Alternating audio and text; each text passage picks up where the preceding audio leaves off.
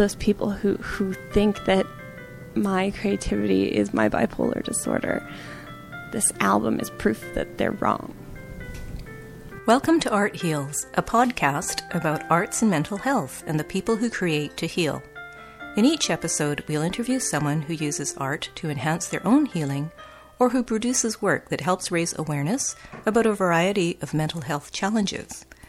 I'm your host, Elaine Zhao, and I'm a mental health consumer and a musician, so I feel fortunate to have some understanding in both areas. Today, for our first episode, we'd like you to meet Sarah Jickling. It's a rainy Saturday morning, and our co host Serena Renner and I are walking the brick sidewalks of Gastown, Vancouver, to meet Sarah Jickling. When she's not working as a musician and mental health advocate, Sarah studies aerial arts at Tantra Fitness. We meet her at the Gastown branch for an aerial hammock class. Tantra Fitness is in a brick building across from Vancouver's famous steam clock.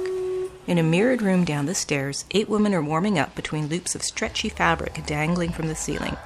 The instructor, Alex Pearson, is calling out the moves. Sarah is warming up near us wearing a baby blue long sleeve shirt, black and white speckled yoga pants, and white socks with rainbow colored toes. When it comes to balancing in plank position on a blue exercise ball, Sarah is shaky but laughs through the wobbles until she falls off the side.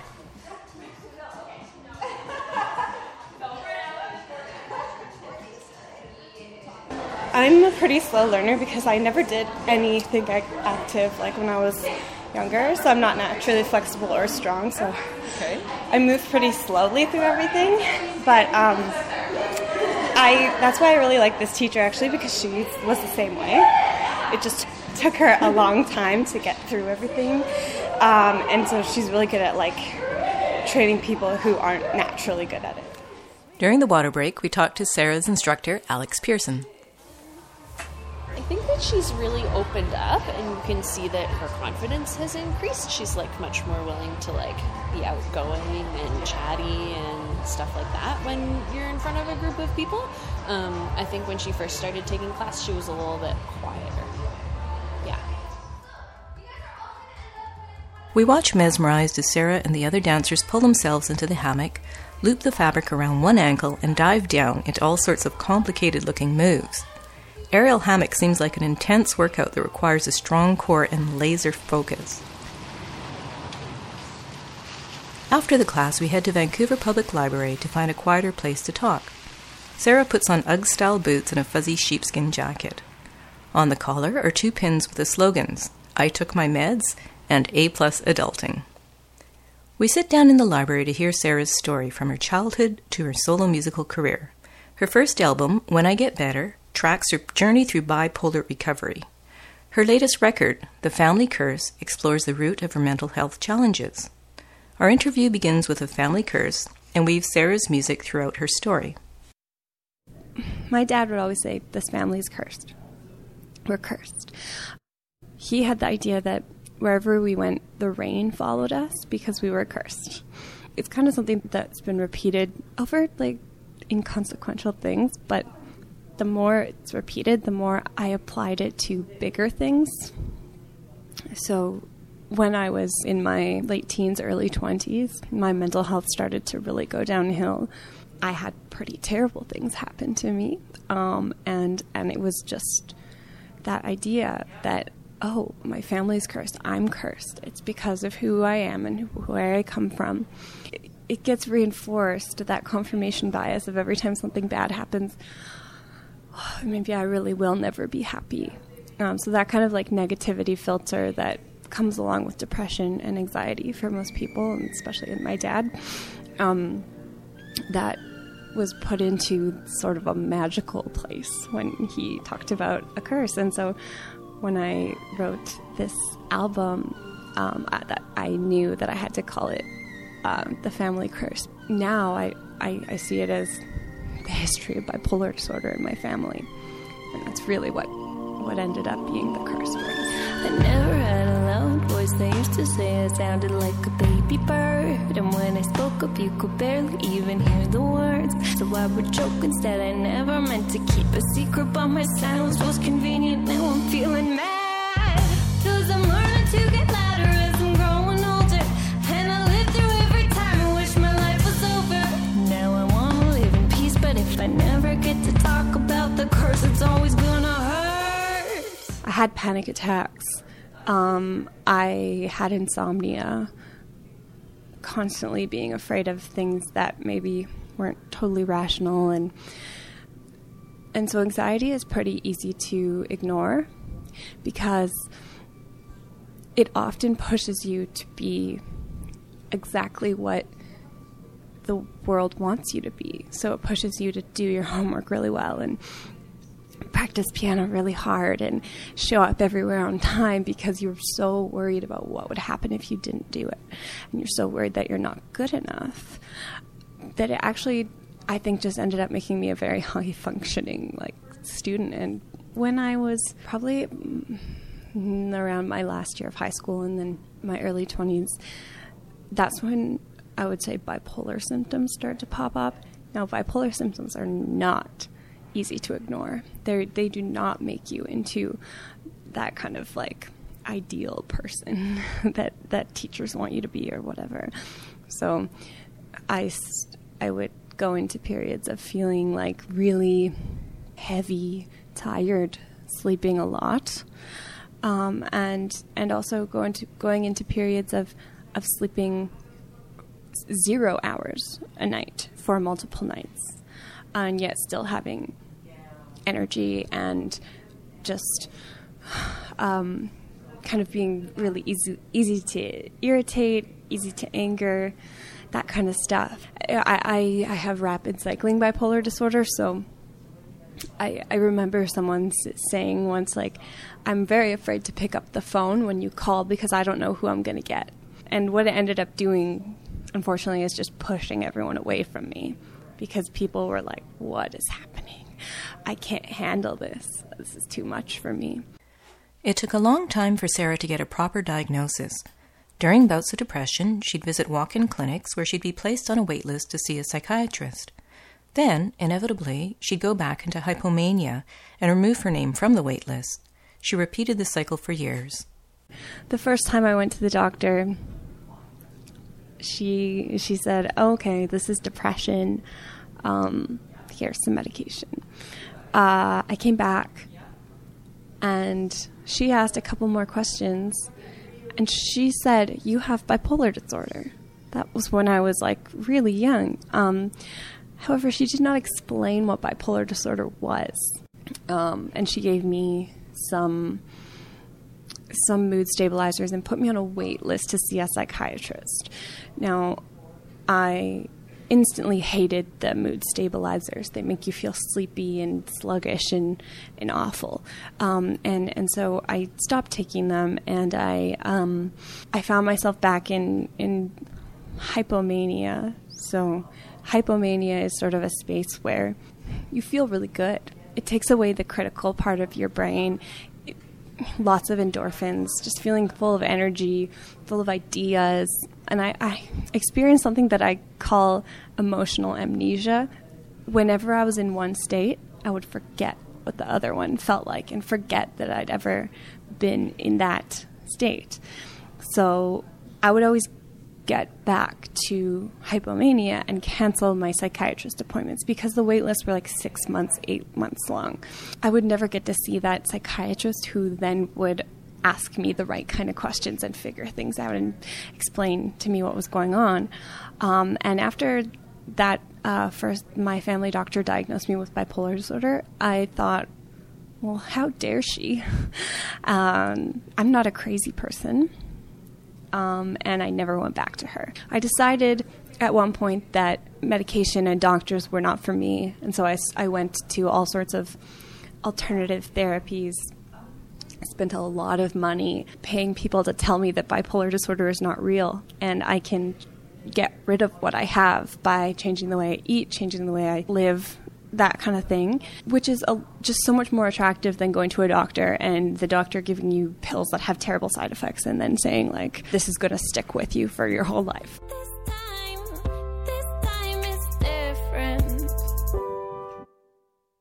Gonna try a new medication, Eastern religion, or form of meditation. I'll change how I eat, they'll change how I speak, and I'll repeat my mantra before I go to sleep. But suddenly it sinks in. There's no time to fight it. I see it's the very last time I can't keep going like this. I'm gonna change, I'm gonna cope, I'm gonna hold on to what's left of my hope.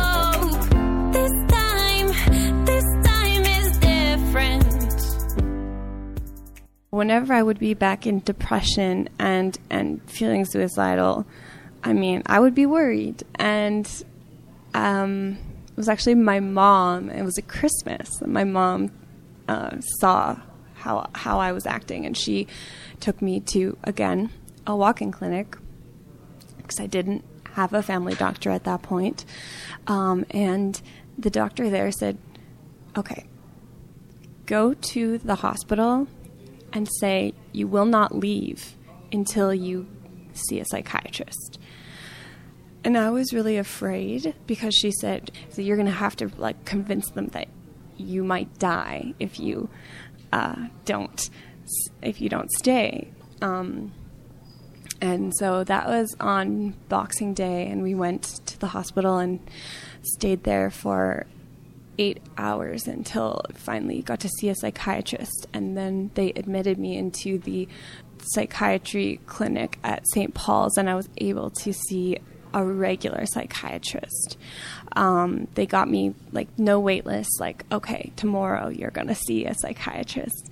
And that's when I saw somebody who asked me, you know, they did like an hour long questionnaire and this whole psychiatric analysis thing. And on our third visit, she brought up, Have you ever heard of bipolar disorder? And by that time, I was like, Yeah, I know. I got it. I have bipolar disorder. I know. I had run into it so many times and I was running away from it.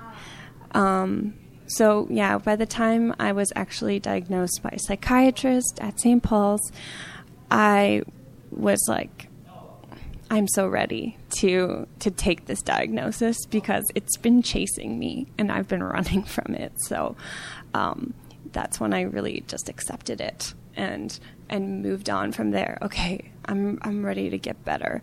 Uh, what what do I have to do next?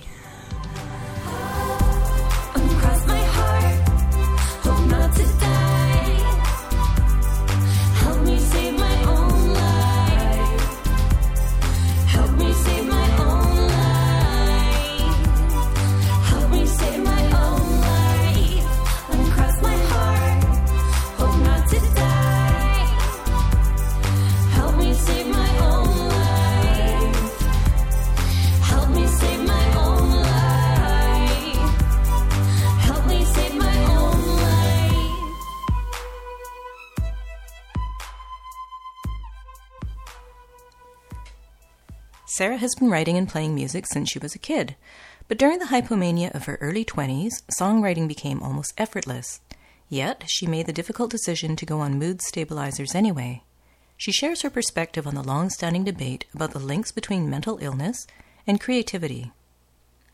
I, I had always written poems. Like from the time I was little, I would get my mom to, I would dictate poems to her and get them to get her to write them down. And I grew up wanting to be a writer. And one of my, my best friend in high school said, "Hey, let's start a band. Let's let's make music." Well, I already was a classical piano player, so I just put the two together and I started writing.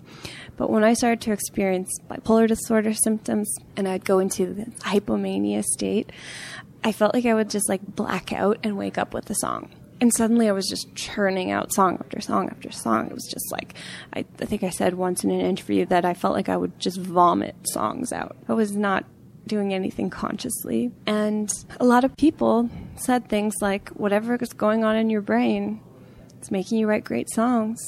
There is a lot of ideas out there that creativity and bipolar disorder are linked. So when I finally saw that psychiatrist and she was getting ready to put me on mood stabilizers, she said a lot of people find that when they go on mood stabilizers, they are not creative anymore. Are you re- ready for that? And it's true that it became way harder to write songs once I was on medication. Um, and suddenly I had to come back down and, and write from like kind of a sober place where I would sit down and I mean, I didn't even remember writing most of my songs, so I didn't know where to start. And it was just really hard it, because I was just so aware of what I was doing and everything that I did, I doubted. The way that I ended up getting over that was first looking back at, at all the songs I'd written while I was um, struggling with bipolar disorder and, and telling myself they're not all amazing. I just wrote a lot of them. M- my creativity is not my illness. That's not where it comes from because I've had it since I was four. I, I had that in my head and and then my friend gave me the suggestion to write about my my family. That was something I'd been really kind of keeping inside, like just felt like I couldn't talk about with anyone. Um, so it was it was this, writing the songs about my family that that finally broke that that writer's block. That was probably a two year long writer's block of writing nothing, and I finally had something to say again. Which is why when my my mom asked me not to write this album, not to release album, I said, "Well, if if I don't write these songs, I'm never going to write anything again because I have to write these songs. This is what my brain wants to write. So I kind of, it was a different experience. It took me a long time to write the songs. I had to revisit them. I had to get help. I got, I had my partner and my friend Laura Smith come and co-write with me. I'd never done anything like that before, but I did it. Like I wrote an album on medication, which was kind of like a, to all those people who, who think that my creativity is my bipolar disorder. This album is proof that they're wrong. I wasn't gonna let it out until way after both of you had kicked the bucket.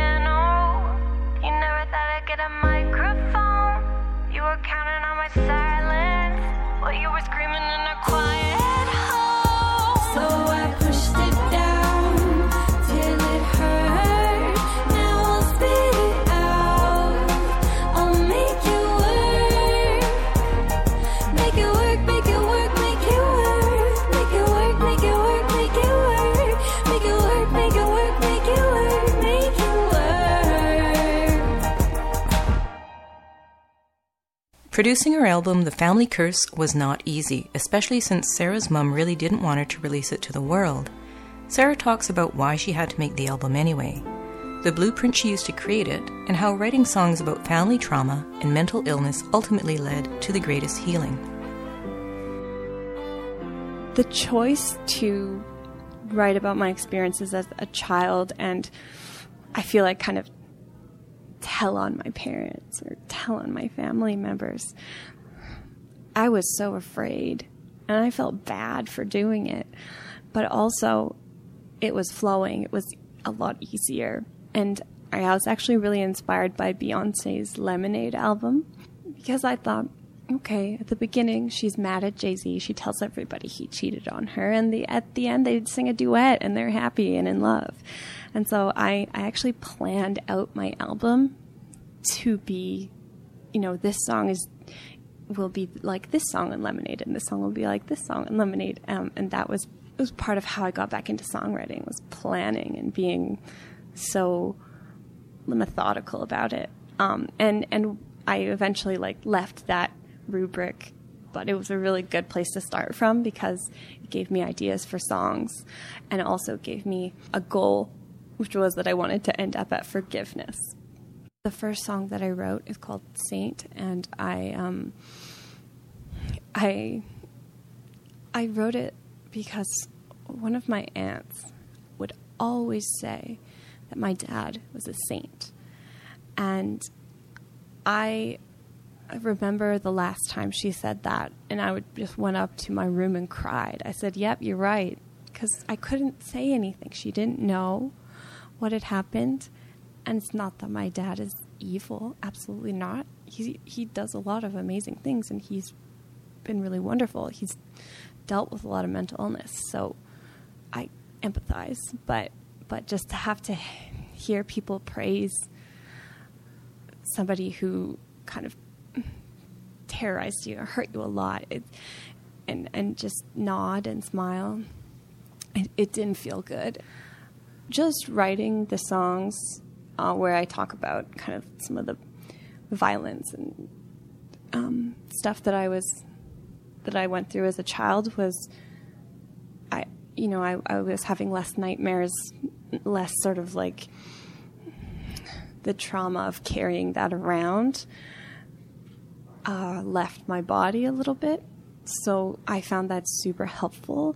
And sharing them with uh, just you know friends like a couple other people I I ended up discovering that certain people that I didn't know like also had really difficult childhoods. And I was able to kind of like connect with those people about that. And and and to the people who who didn't who didn't like I got to share and say this is what happened to me um just being able to like say hey this happened and I'm mad about it and I'm sad about it um and just letting people know it's it it did a lot of healing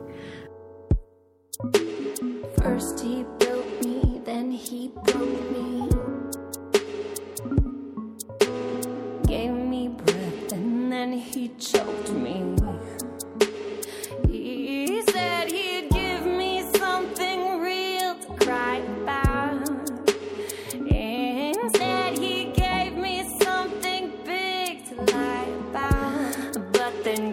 Say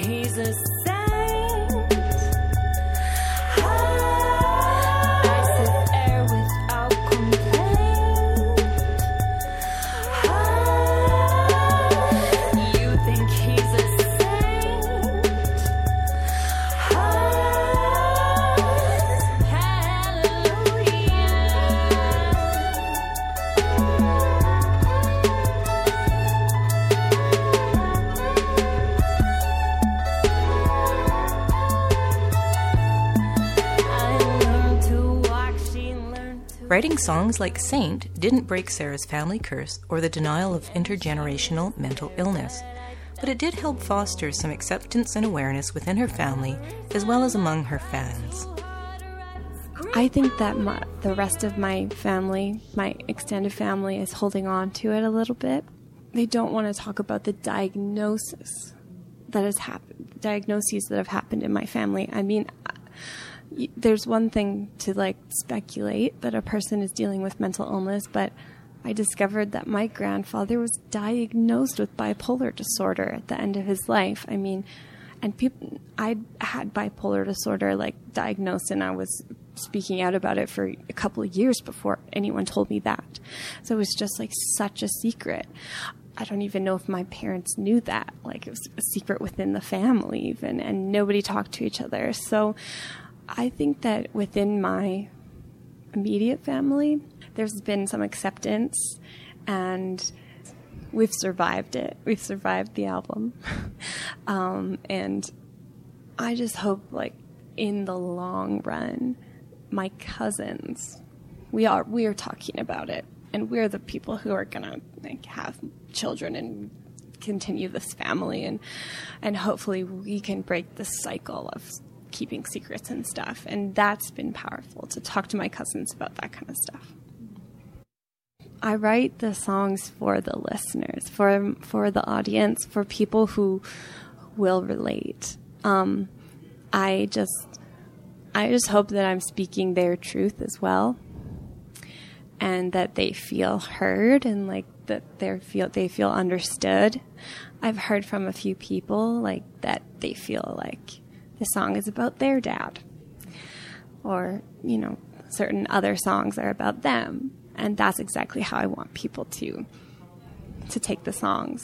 Like I'm saying this for myself. I'm standing up for myself, but if you hear my song and you hear you standing up for yourself in your specific situation, then that's amazing and that's what I want. And that's my goal, really. And there's one song on the album that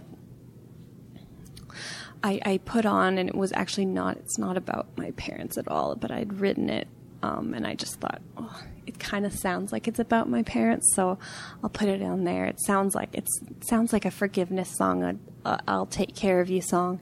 Um, then my best friend listened to it and said, No, it's not about your parents, it's about your listeners.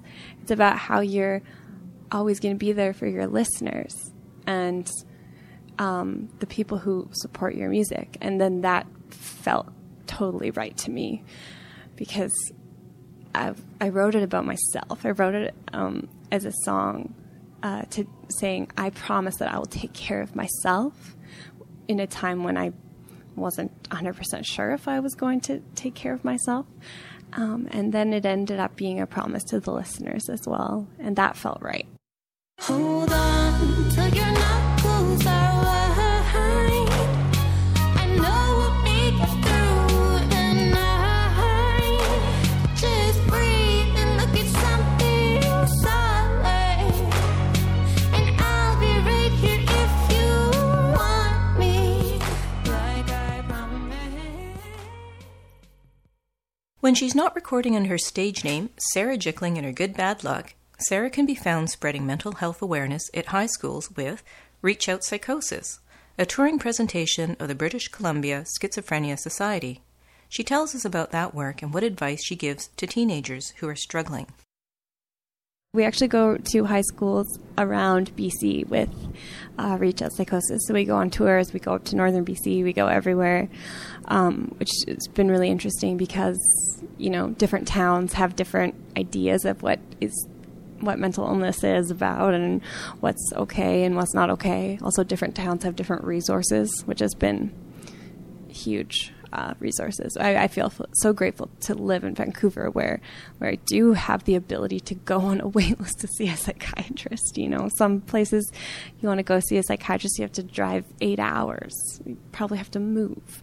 Um, I I've enjoyed it because it gives me a chance to share my music and tell my story.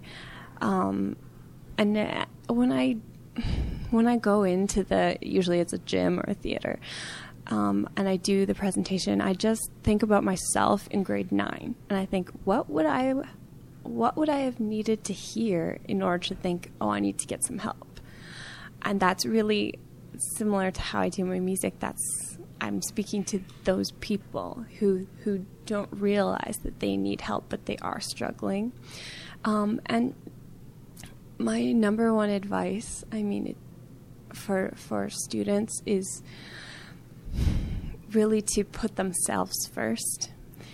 Uh, obviously, it depends what they're what they're struggling with, but I'm all your mental health is more important than anything else. So I I mean, I got good grades. I had scholarships. I had chances to go do what stereotypically is the right thing, the good thing after high school, and I couldn't because I was unwell. And so if I have students who are like, I'm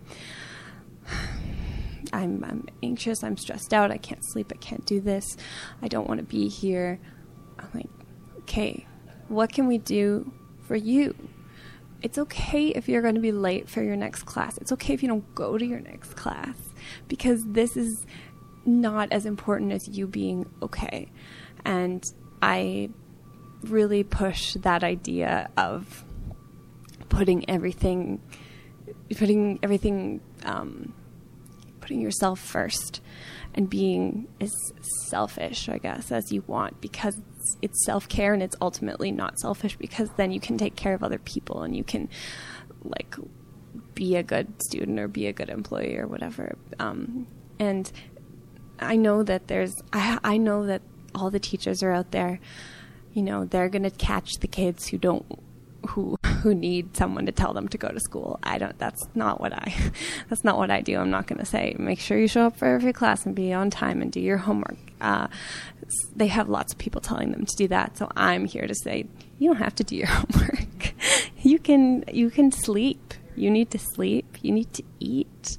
You need to like sometimes I'll have students and they'll tell me stories and then they'll feel like very shaken up, um, but they have to go to their next class. And I said, don't go to your next class. Go get yourself a hot chocolate. Like, just that, that's what I would have needed to hear um, is like that, you know, if you're feeling suicidal because you have to um, live up to expectations of going to school and doing all your extracurriculars and whatever. Like, it's way more important that you live. Lately, Sarah's main form of self care has been aerial arts classes at Tantra Fitness, which takes us back to where this story began. She practices six days a week and has even started incorporating aerial dancing into her music videos. Sarah tells us why aerial arts has become such an important part of her mental health regimen. I always say that my exercise is as important as my medication. So when I started doing pole dancing, I stopped feeling suicidal. The reason is because I found something that brought me joy. Um, and I was so interested in it. Like, I just wanted to.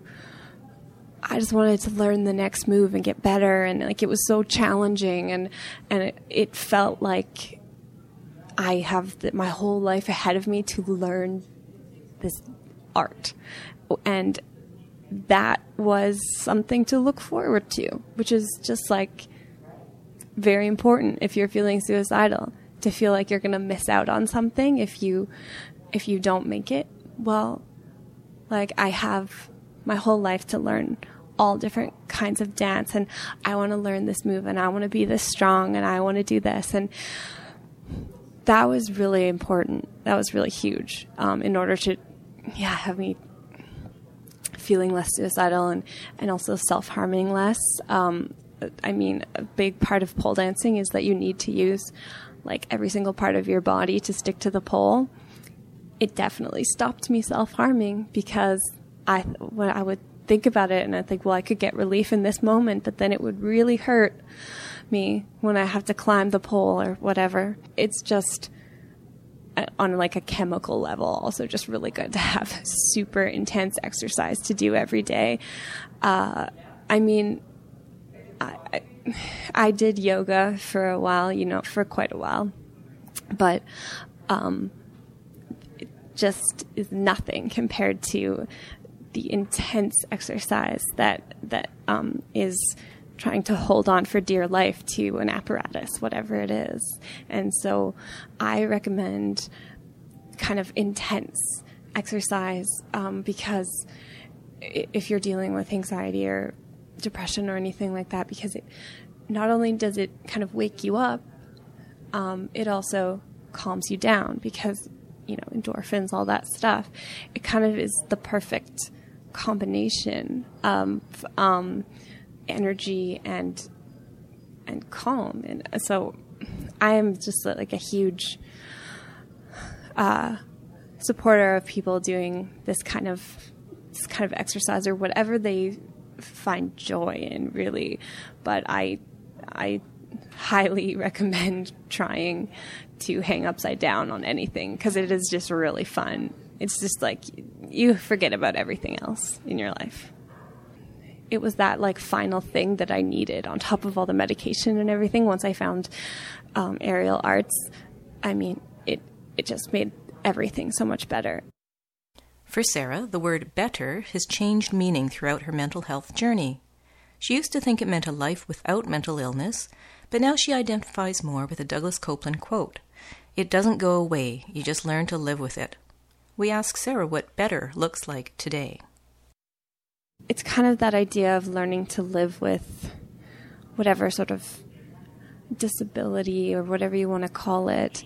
Um, how can you thrive with it instead of saying how can you overcome it? Because we don't know how to how to get rid of um, mental illnesses. We don't understand the brain very well, so uh, all I can do is like make things manageable. It, it won't go away, but it but it's a lot more manageable. It's not ruling my life anymore. Now, when I think about better, I think about comparing myself to my past self, improvements that way. If I get through a family uh, vacation without screaming at anyone, amazing job, like, yeah, I did it.